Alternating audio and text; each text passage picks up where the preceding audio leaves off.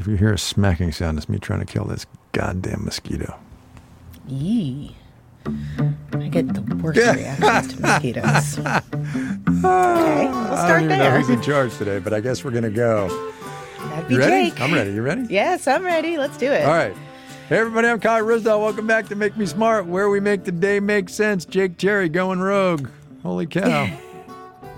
And I'm Kimberly Adams. Thank you, everyone, for joining us on this Monday. Hope you had a good weekend. And yeah, it is Monday, September the 25th. God, amazing. All right, so we will do what we usually do on a Monday: news, smiles, um, and then we will get out of your hair. I'm telling you, this mosquito is going to make me crazy. He's just flitting around. God. I heard a proverb, I'll have to look it up, but it says something to the effect of if um, you ever believe that a little one individual person can't make a really big change, you've never spent a night alone in a tent with a mosquito. Right? Totally. You know? totally. It's kind of what I feel like. And you know what's funny? He's bopping around in the same place. All right, I'm going to ignore him and we will move on. Um, you get to go first. What do you like? Uh, I like the story in Politico headline Big GOP donors hoped for an alternative to Trump. Now some are giving up. Yep. So the GOP debate is the second GOP debate is coming up this Wednesday, and I was out of town for the last one, but I do hope to be able to watch this one. And usually at this stage in a presidential primary, you know, lots of the front running candidates, plural, are getting money from a lot of different donors that will eventually coalesce around the nominee, right? But mm-hmm. this time you have all of the big money Republican donors backing all these candidates that are unbelievably far behind in the polls compared to Trump, who folks are mostly staying away from because he doesn't need them anyway. He's getting money from his supporters paying his legal bills. Um, but the idea that these donors are they they want an alternative to Trump. They don't see a path forward and they're starting to kind of hold back on spending because they don't want to back a loser and they also don't want to mm-hmm. alienate Trump if he does end up with a nomination, but it ends up being kind of this like self-fulfilling cycle, right? Because if the donors hold back on backing these other GOP candidates, those other GOP candidates have less money to run their ads and do their campaigns and try to pull away some of these Trump supporters who are very active in the primaries and who are going to vote. And you know, decide who the nominee is. But on the other hand, you want to kind of, if you're a donor, you want to reserve the funds that you plan to spend for the real race because it's likely going to be close between, you know, likely Joe Biden and likely mm-hmm. Joe, Donald mm-hmm. Trump.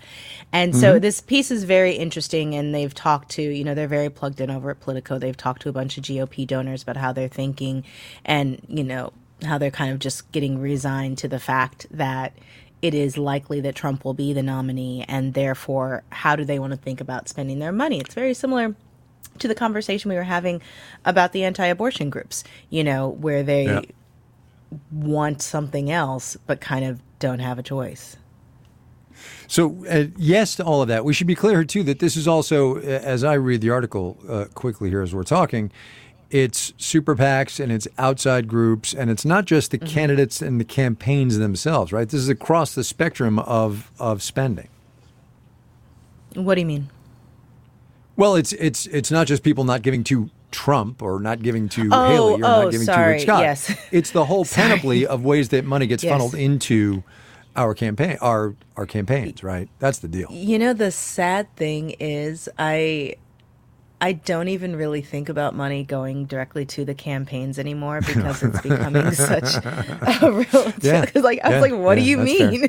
It's because so much of the money in politics now is from outside groups, Most. PACs, super PACs, and um, you know, dark money groups. With you know, the PACs do have some campaign contribution limits. So the PACs being like the RNC uh, and Right. affiliated PACs and the DNC affiliated political action committees and I, I was just uh, talking with Rick about this as we were working on a story the other day. Rick, Rick Carr, and I your was editor, tell- for those who aren't on the inside. Yes, sorry, Rick Carr, my editor. And I was telling them that we need to start thinking about how we use the term super PACs because it implies like an extra Mm-hmm. right. large political action committee, but it's not. It's a completely different kind of group that doesn't have campaign contribution limits in the same way that a political action committee actually does. So we call Mm-hmm. them super PACs, but they're not actually PACs in that way anyhow went way down that rabbit hole all this to say that yes it's these outside groups where the m- real money is these days Right. Also, also the, the modifier super implies largeness or hugeness or all of that, and they're not necessarily ginormous, right? I mean, you can have super PACs of, of middle in size, right? I mean you can have a super pac of two people I mean, Right. Right. you it's often that these super PACs, these outside dark money groups, however you want to talk about them, it'll have one big donor behind them and then Right. their their buddies, you know, and then we Right. end up with but you may not know who that donor is. When we talked about the uh, Patagonia guy and uh, Patagonia Yes. guy and the Republican guy who did Yeah, it, and and the yeah, other guy. God, what's his name? who right. was it? Who we'll have to pull that up. Who basically Right. around the same time said we're going to put all of our money into politics in this way. You know. Right. Anywho, Right. so this is my. Uh, I'm interested in this. It'll be very fascinating to see how the different candidates do in the debates. Um, you know, the people I talk to uh, in you know in DC is not the most Republican of towns, but the Republicans I talk to here who don't work in politics, they like Nikki Haley, they like Tim Scott, they really don't want Trump, but they they are also starting to become resigned to the idea that they may have to make a decision between Trump and Biden. I think a lot of them, if they end up stuck with that, may sit it out. It's a lot of money on the sidelines. It's a lot of money on the sidelines.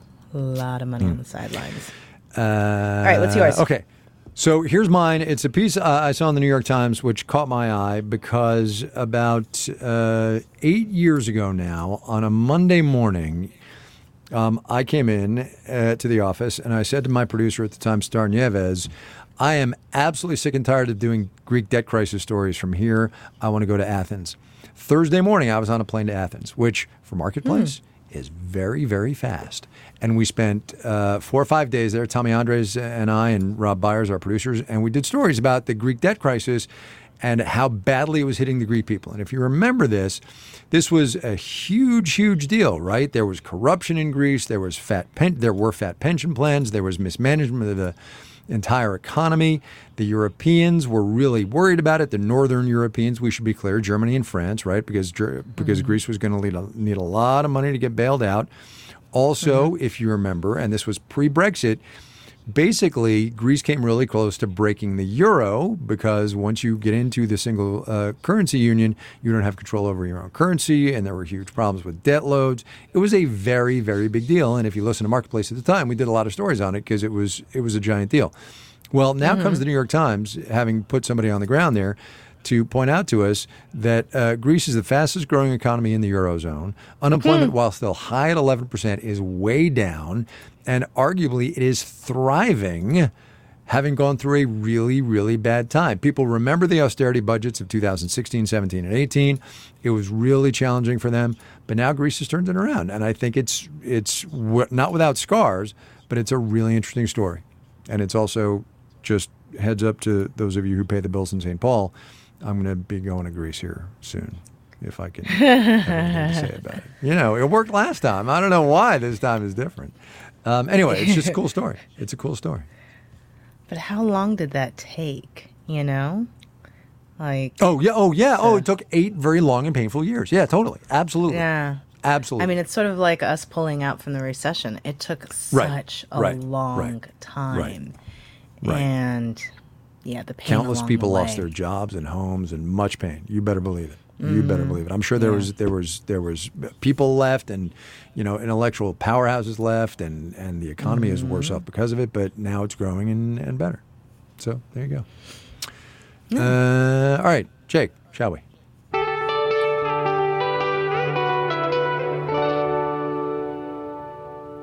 Today was not a smileable day for you. Is that where we are?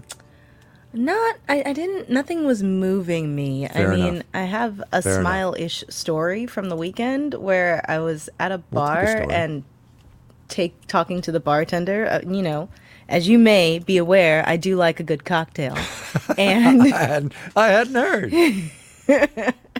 and you know the bartender was saying you know what what kind of cocktails do you like? And i was telling him about my kitchen cocktails and things like that. And the bartender the wonderful thomas told me that he actually has started using chat gpt to make cocktails.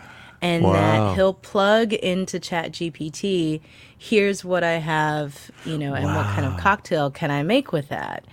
And so that was this weekend. And so then today I saw where OpenAI announced mm-hmm. that mm-hmm. they're adding video and photo and and voice integrations and things like that. And one of the examples they gave was that Chat GPT will have the ability for you to take a photo of what's in your fridge.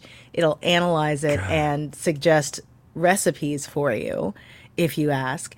And it you know, so many of the conversations we've been having about ChatGPT are about jobs and what it will do to the overall economy, but it's fascinating to see the sort of mm-hmm. little ways that it's getting baked into life of I want a mm-hmm. different cocktail. What can I make with this? Here's what's in my fridge. I want something like my sister tell, tell, told me that she used it for meal planning, but she was like typing in what she had. And so it made me smile mm-hmm. a little bit to see you know, a non destroy the economy way. Well, I Right, mean, no, right, that's somebody's job who's, you know, coming up with cocktails and coming up with the recipes. So that could be damaging and reduce that. yeah, but going to a bar market, is not but, about the cocktails, right? Going to a bar, No, sitting there talking to the bartender, experience. it's not right. Yeah, and it was fun. And then we started talking about anime. So it was great. Oh, there you go. That's a win-win, a double win. It really was. So weekend. there. All right. Actual Good, smile. perfect. That's All a good story. you go That was, ahead. that was a good story. Yeah. That was a good story. So I've All got right. two. One of which was, "Huh, this is interesting," and the other one literally made me la- made me laugh out loud this morning. I'll go with the "Huh, this is interesting" one first. Credit to Mm-hmm. Maria Hollenhorst, one of the producers on Marketplace, who pointed this out to me.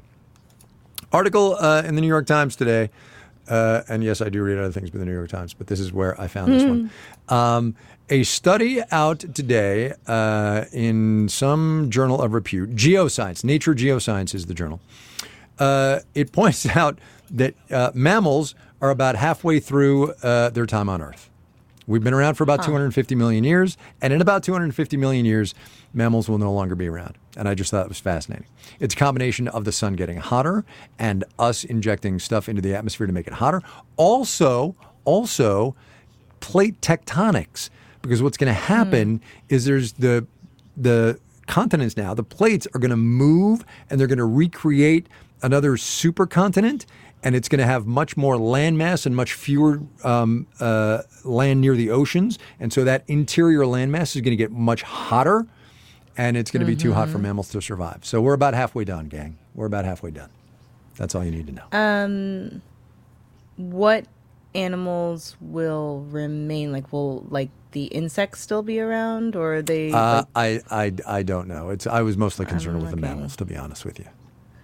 I was mostly concerned with the mammals. So here's the one that made me laugh out loud, and this is at the Messenger, which is a, a, a very interesting news outlet, not without its troubles, but uh, they did have an exclusive. John Fetterman, uh, senator from Pennsylvania, who we've talked about a couple of times on this podcast, came out on Friday, or certainly over the weekend anyway, and said that uh, Senator Robert Menendez of New Jersey, uh, indicted on Friday on multiple counts of, of uh, let us just say, corruption. Fetterman says Menendez should resign. Fetterman also now is going to return the campaign donations that he got from Menendez and his various campaign apparatuses, and he's going to do it with $100 bills stuffed in envelopes. Which, come on, come on. Uh, senatorial shade. Come on, wow. wow. come on. Hmm. I mean, look, You it- know, the that- whole thing is terrible in a zillion different ways, but that was pretty funny. That is pretty funny. But this, it's sorry, I went on, I was lost in thought because I was thinking it's worth at some point me doing a story explaining why uh, members of Congress give each other money all the time. Uh, Oh, yeah. and Yeah. and Yeah. and how that plays into the politics that we have and the whole thing keeping the people in line and and votes and things like that but totally story for another day because it's that's that's that's it's part of why we are where we are with politics in america uh, yes, that is the story for another day, and that is uh, it for us today. Tomorrow, it's Tuesday. Uh, we're talking government shutdown. We're talking about the federal budget process, how it's supposed to work, why it always seems to break down, how we got here, why it's such a mess, what we might do to get out of it. I don't know really there are answers to that questions, but we will ask it uh, tomorrow, or I will anyway. Kimberly knows the answer probably because this is her gig. I mean, I think most of us know the answers. It's just the answers are not being done. But anyway, yeah. until then, if you do have questions, uh, specific ones or, or even non specific ones, or just want to, you know, rage and write it down, feel free. uh, you can, you know, why not? Um, you can send your questions, comments, whatever, at makemesmart at marketplace.org. Also, leave us a message 508 UB Smart.